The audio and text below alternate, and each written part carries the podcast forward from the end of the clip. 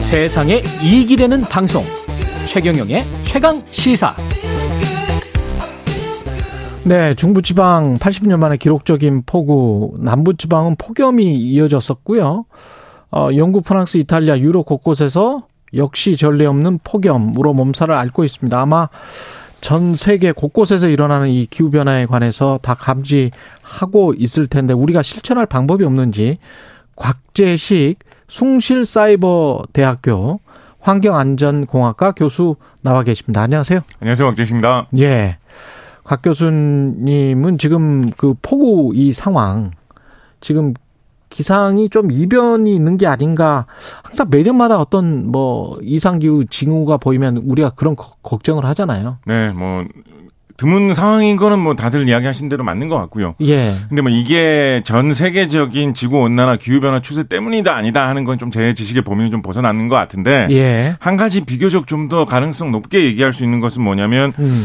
우리나라 국립기상과학원에서 발표하는 자료만 봐도 작년 말에 발표한 자료를 봐도 그렇고 그 이전부터 나오던 자료를 그- 봐도 그렇고 우리나라의 기후변화의 추세가 여름이 점점 길어지고 그 여름 동안에 비가 점점 내리는 추세로 더 많이 내리는 추세로 간다라는 이야기가 벌써 계속 나오고 있었거든요. 그랬었죠. 네, 그래서 앞으로 이런 식의 재난에 대해서 우리가 더 경각심을 가지고 대비할 준비를 해야 되는 거는 분명하다라고는 충분히 이야기할 수 있을 것 같습니다. 기후가 뭔가 계속 바뀌는 게 갑자기 뭐 확 바뀌는 거는 아니겠죠. 뭔- 뭔가 징후를 계속 우리 인간들한테 주고 그렇습니다. 예, 대비할 수 있도록 할 텐데 기후 변화에 다른 어떤 조짐들 같은 것 아, 있습니까? 약간 간과하기 쉬운 것 중에 예. 이게 우리나라에서는 문제가 심한데 어, 선진국들 유럽이나 미국에서는 별 문제가 없어가지고 기후에 관련된 무슨 다큐멘터리나 무슨 자료 이런 데서 잘 안 나와가지고 그냥 좀 기- 우리나라에서 기후 운동 하시는 분들도 그냥 넘어가는 것 중에 말라리아 문제 있습니다. 네. 예. 말라리아? 예, 우- 우리나라에 무슨 말라리아가 있어? 그 열대지방 같은데 외국에서 발생하는 거 아니야라고 하시는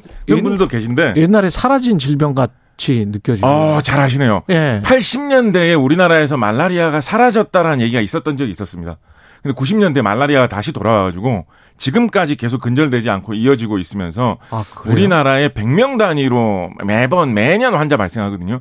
금년 같은 경우에 이미 거의 200명 가까이 말라리아 환자가 발생했고 모기가 말라리아를 옮기지 않습니까? 모기. 예. 그런데 예. 음. 이제 여름이 길어지고 이번처럼 이렇게 폭우가 많이 내리면 당연히 이제 모기다 더 활발하게 활동을 하고 많아질 거거든요. 예. 그래서 앞으로 우리나라의 말라리아 피해가 더 늘어날 가능성이 있다. 근절하기 위해서 더 노력해야 된다 이야기 충분히 할 수 있고요.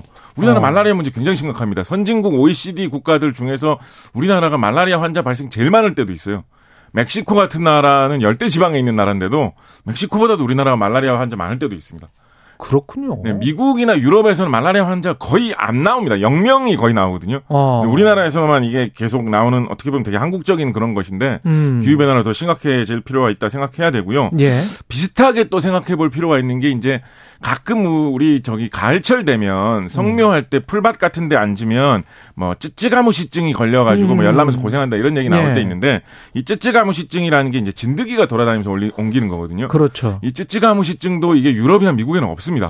우리나라나 일본, 중국 이런 데만 일부 있는 거라서 잘 그런 기후 다큐멘터리 같은 데 잘 안 나오는데 예. 당연히 여름이 길어지고 진드기가 활동할 기간이 벌어지면 더 심각해질 수 있는 문제인데 아, 그렇구나. 쯔쯔가무시증 같은 거 우리나라에 예를 들어서 작년 한 해 동안 한 몇 명 정도가 피해 있는지 혹시 대충 감이 있으신가요?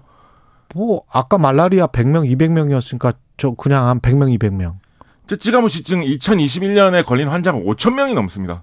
5천 명. 네, 5천 명이 넘습니다. 상당히 피해가 큰 질병이고 이게 그러니까 농촌 지역이나 산 지역에서 많이 발생하잖아요. 그래서 아. 도시민들이 그냥 모르고 넘어가는데 예. 이게 쯔쯔가무시증에 걸린 분들에게는 생명을 위협하는 일이고 생계를 위협하는 일이거든요. 그렇죠. 근데 앞으로 기후 변화가 진행되면서 문제가 점점 더 확산되면 이런 식으로 우리 사회에 약간 눈길이 안 닿는 부분 부분부터 조금씩 조금씩 질병으로 젖먹어 가는 일도 많이 나타날 것, 날 것이다. 경계를 해야 된다. 뭐 이런 생각 충분히 해볼 수 있겠죠. 사는 곳에 따라서 이 기후 변화가 영향을 달리 미치고 특히 취약계층은 더 힘들어질 것이다 이런 이야기 많이 하지 않습니까? 그렇습니다. 사실입니까? 어, 뭐, 단적으로 이야기를 하면, 예. 사실은 계절에서 약간의 어떤 강수량의 변화나 뭐, 기온의 변화만 나타나도, 음. 뭐 도시의 중산층의 사무직으로 일하시는 분들은 그게 크게 안 느껴지실 수도 그렇죠. 있는데, 농사 짓는 분들에게 이게 바로바로 피해로 나타나는 문제거든요. 그러네요. 예를 들어서 기후변화 때문에 내가 농사가 안 됐다라고 하면 내 생계가 위태로워지는 문제고 음. 내 사업이 많아는 문제이기 때문에 인생에 엄청난 큰 영향을 미치는 문제인데 기후변화의 피해 때문에 나타나는 문제라는 거죠.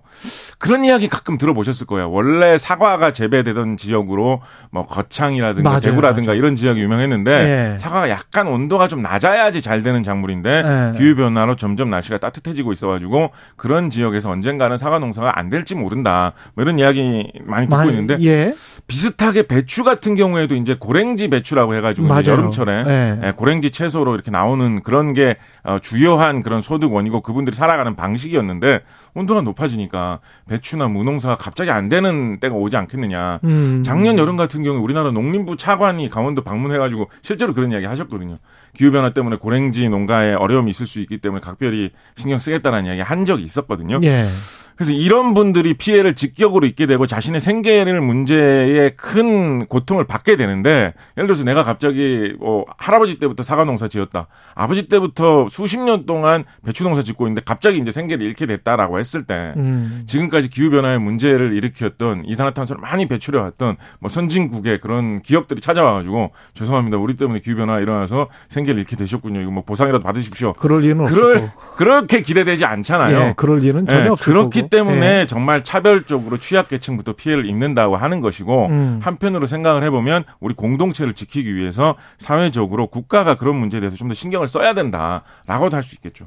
근데 이 기후라는 게 이제 글로벌 공공재라고 하지 않습니까? 그렇습니다. 예. 그래서 전 세계가 다 함께 뭔가 탄소 배출을 줄이기 위해서 노력하지 않으면 한 나라만 해서는 안 되는 거잖아요. 그렇습니다. 뭔가 어떻게 해야 되는 거예요? 어, 세계적으로 이 움직임이 이미 사실 좀 강하게 들어가고 있습니다. 예. 예를 들어서 지난 6월 같은 경우에 유럽에서는 2030년대 중반에 휘발유, 경유, 디젤로 달리는 자동차를 아예 이제 더 이상 운행하지, 아예 더 이상 팔지 않도록 금지하겠다. 이제부터는 뭐 전기차나 수소차 이런 거만 다니게 하겠다라는 식의 발표도 한 적이 있거든요.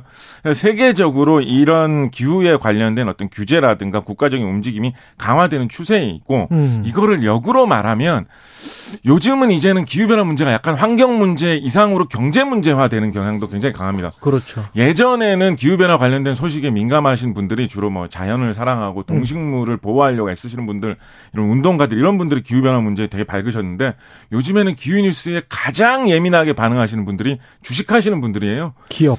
네. 예. 세계에서 제일 시가총액이 많은 자동차 회사, 어딘지 혹시 아시나요? 아, 당연히, 당연히 테- 아시겠죠. 테슬라. 네네. 예. 우리나라의 제일 큰 자동차 회사의 뭐 10배 가까이 시가총액이 된 가장 큰 회사거든요. 그렇죠. 미국 경제 주가를 지탱하고 있는 회사 중에 하나인데 네. 이런 상황에서 뭐 미국 정부나 미국 기업이 아, 새 디젤 엔진에 대해서 기술력이 좋은 유럽 회사의 좋은 제도를 뭐 세계적으로 추진하겠다 이렇게 생각할 일이 별로 없거든요. 그렇죠. 야, 전기차에 유리한 쪽으로 세계 경제를 몰고 가는 것이 결국은 미국 경제에 도움이 되고 미국의 일자리를 늘리는 길이니까 음. 지금 겨- 전기차의 지원 같은 게 세계적으로 늘어나야 갈 수밖에 없는 그런 정치적인 경제적인 국면에 있습니다. 음. 마찬가지로 세계의 태양광 시장을 꽉 잡고 있는 나라가 중국이거든요. 그렇죠. 중국의 태양광 산업 크게 하는 기업 같은 경우에는 시가총액이 우리나라의 정상급 화학회사하고 거의 맞먹습니다. 음. 태양광 산업 하나만 하는데도. 예. 그런 입장에서 태양광 산업을 촉진하는 어떤 국제적인 제도에서 중국 정부나 중국 사회, 중국 기업이 앞서서 나갈 수밖에 없는 상황이거든요. 음. 그래서 이제는 무슨 뭐 어떤 뭐 자연을 지키기 위해서 기후 변화에 신경을 쓴다 이런 측면도 여전히 중요하지만 음. 한편으로는 미래의 우리나라 경제를 지탱하기 위해서 우리 일자리를 잃지 않기 위해서라도 기후 변화의 문제에 신경을 쓰고 거기에 맞춰서 갈 수밖에 없는 시대로 이미 진입해 있기도 합니다. 우리가 살고 생존하고 또 계속 번영하기 위해서라도 친환경 쪽으로 계속 갈 수밖에 없다. 그런 말씀이시죠. 그렇습니다. 예. 근데 마지막으로 기후 변화가 인간이 만든 어떤 탄소 배출 뭐 이런 것 때문이 아니다라고 여전히 믿고 계시는 분들이 있더라고요.